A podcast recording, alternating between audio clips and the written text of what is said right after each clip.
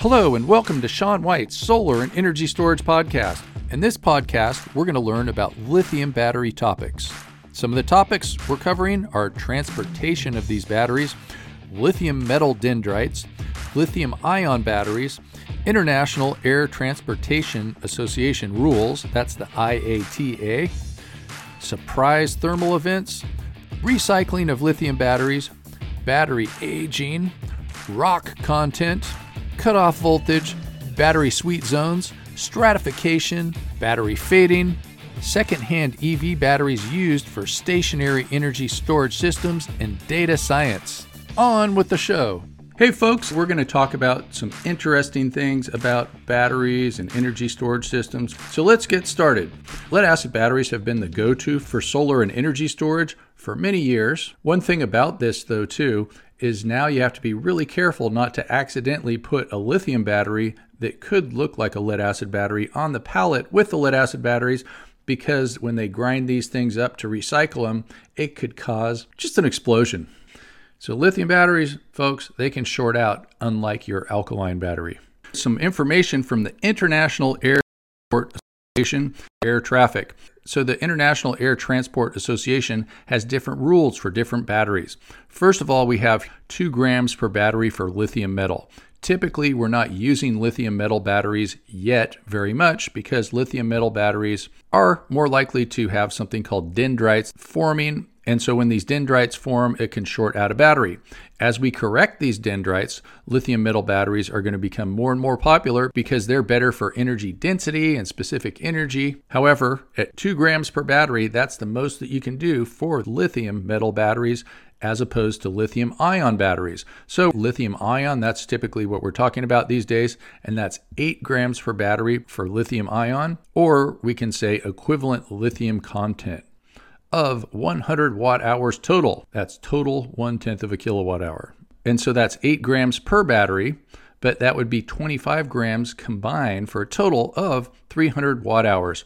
So 8 times 3 is 24, so that's about three batteries. So we're going for 100 watt hours all the way up to 300 watt hours, which is kind of a lot if you think about what you're going to be traveling around with. That's 0.3 kilowatt hours, 300 watt hours.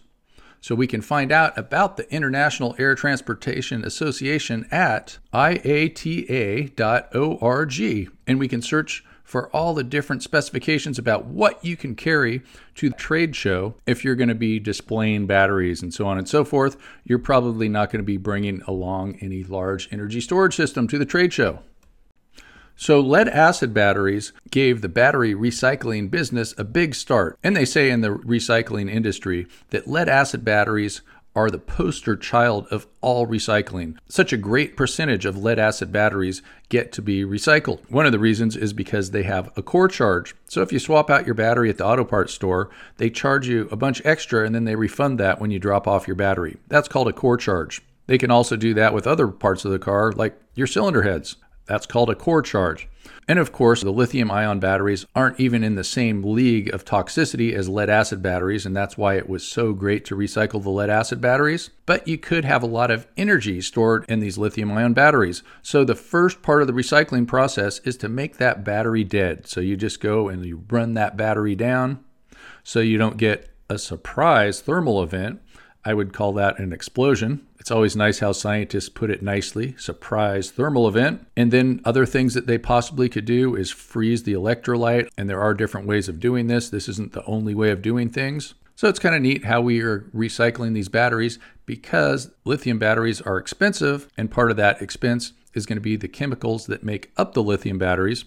So it's nice that they're recycling the lithium batteries. And once again, I just like to put it out there these lithium ion batteries that we're using are not nearly as toxic in any way as a lead acid battery. So if you're driving around a gas car, you have super toxic lead batteries and a gas tank full of something that can really explode a lot more than a lithium battery what happens when a battery ages. A lot of times we talk about rock content.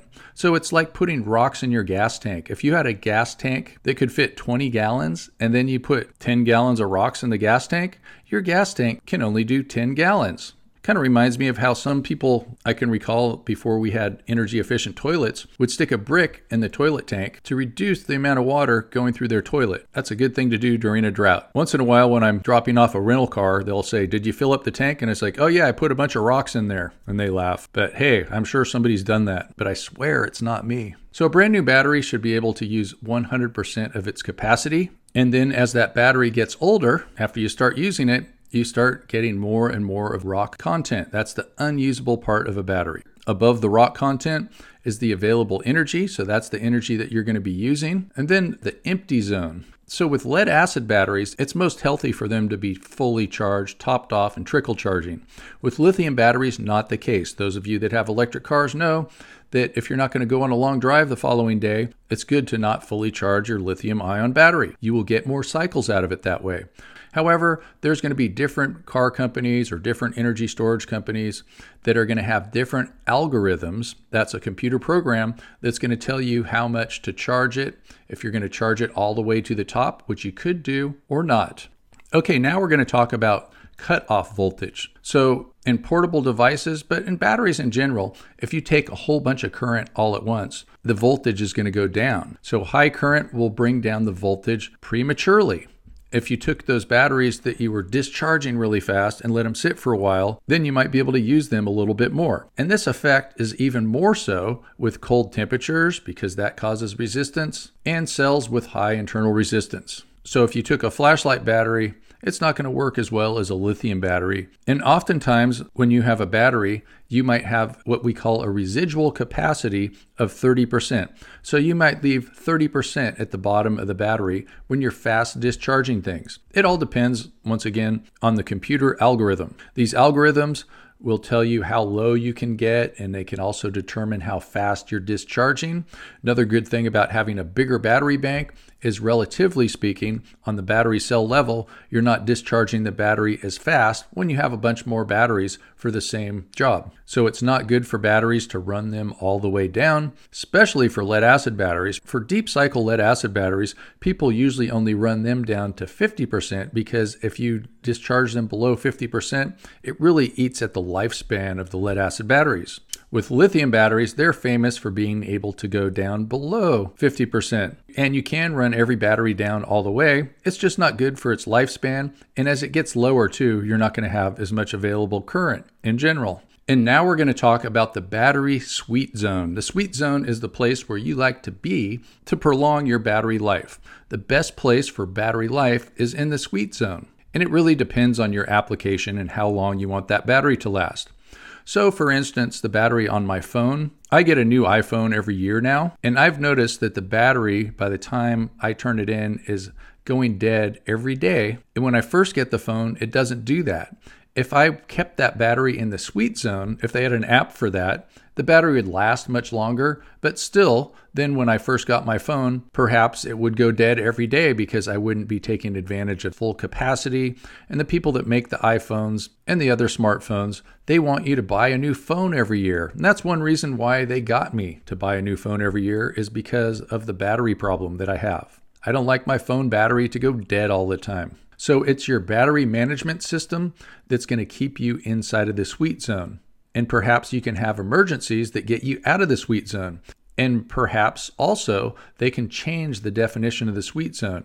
You hear sometimes about these electric car companies sending a message to the cars and changing the parameters of the sweet zone. Or, in other words, you buy a car and then suddenly you find that your range is longer. You can have a longer range by going out of the sweet zone. When you have an electric vehicle, though, they're probably not going to let you modify the sweet zone, but they do let you know if you charge the battery to 100%, it's not as good for your battery. And people like their batteries to last for a long time. There's a lot of different things that you can do to make your batteries last longer, and other things are charging it and discharging it slower rather than charging and discharging faster which is why a lot of people like to charge their batteries at home because they can do it overnight over a longer period of time, which is better for the battery. And this also goes for your energy storage systems not just your cars.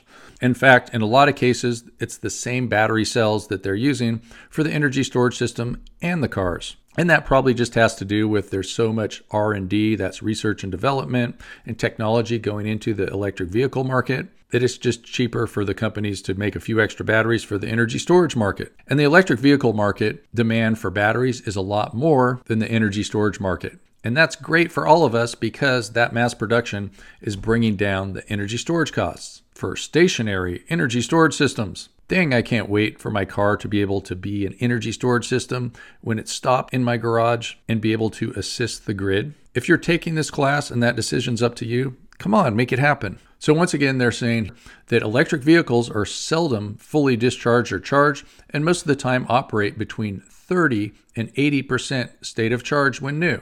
But as they age and start filling up with rocks, they might still keep you with the same amount of energy storage. However, they will change 30 and 80% numbers to deal with those rocks. That's right, the rock content, the unusable part of your battery. So, a deep discharge to empty the battery followed by a full charge would cause undue stress for lithium ion batteries. Another application for lithium ion batteries, we all have them. They're called satellites. You know, those things up in space, and they just stay in the sweet zone because it's really expensive to change the batteries on your satellite. I hate it when I have to do that. So I stay in the sweet zone. There's lots of crossover between lead acid and lithium ion batteries.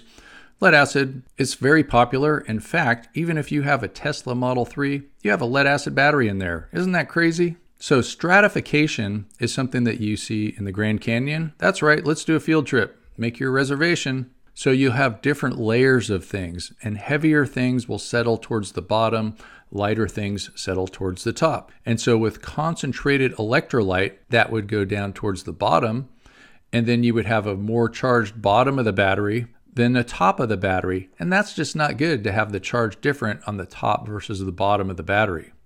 So if you get a lead acid battery down below 80% depth of discharge and it doesn't receive a full charge, this is going to increase the amount of stratification that you have. One thing about cars though is they're bouncing around on the road so they can help stir up the battery. But if you had a lead acid battery at your house, it's not going to stir up as much. One of the things that you'll do for maintenance with a lead acid battery is called an equalization charge, and it's a controlled overcharge that splits hydrogen and oxygen and it creates bubbles and it stirs the battery up. And so these bubbles stir up the battery. They get rid of stratification and they can also scrape the lead sulfate crystals off of the lead battery plates. So acid concentration is light on the top heavy on the bottom, and the battery will appear to be fully charged when it's not. Also, excessive acid causes sulfation. That's the buildup of lead sulfate crystals on the battery plates, and that will happen on the lower half of the plates. So, we don't like to get stratified, unless you're talking about guitars, of course. And speaking of guitars, let's talk about rock. Yes, that's right. The rock content of the battery is the part of the battery that you can't use. Totally faded battery. That's another term that's good to know. So your battery is faded. It's kind of obvious what faded means. If you have a home battery backup system, is it good to charge it all the way up to 100%? Perhaps if you see the hurricane coming, you might want to top it off. And some batteries can even communicate through the internet and see when the hurricane's coming and then top off your battery. So when you go buy a home energy storage system, make sure that it can analyze weather reports. And don't trick your battery by saying that you live in a different location. If you're near that hurricane, that might be important. And yes, most battery systems don't analyze weather data, but they should. And in the future, it's my belief that they will. One of the things that they are doing with some electric vehicle batteries is when rock content, it can perhaps get too high for driving down the road because you need more range but it works fine for a stationary energy storage system. So they're using rundown electric vehicle batteries, putting them in warehouses, and still getting a lot of energy storage out of them. So you're turning the energy storage in your EV, swapping that battery out for a new one, and then putting it in a warehouse for a stationary, grid supporting energy storage system. Data science is a huge industry and it's getting bigger and bigger. I have a very good friend that's a data scientist that does very well for herself. Thanks for listening to Sean White's Solar and Energy Storage Podcast. To learn more about energy storage, solar, or anything else you want to know, go to solarsean.com. Over and out.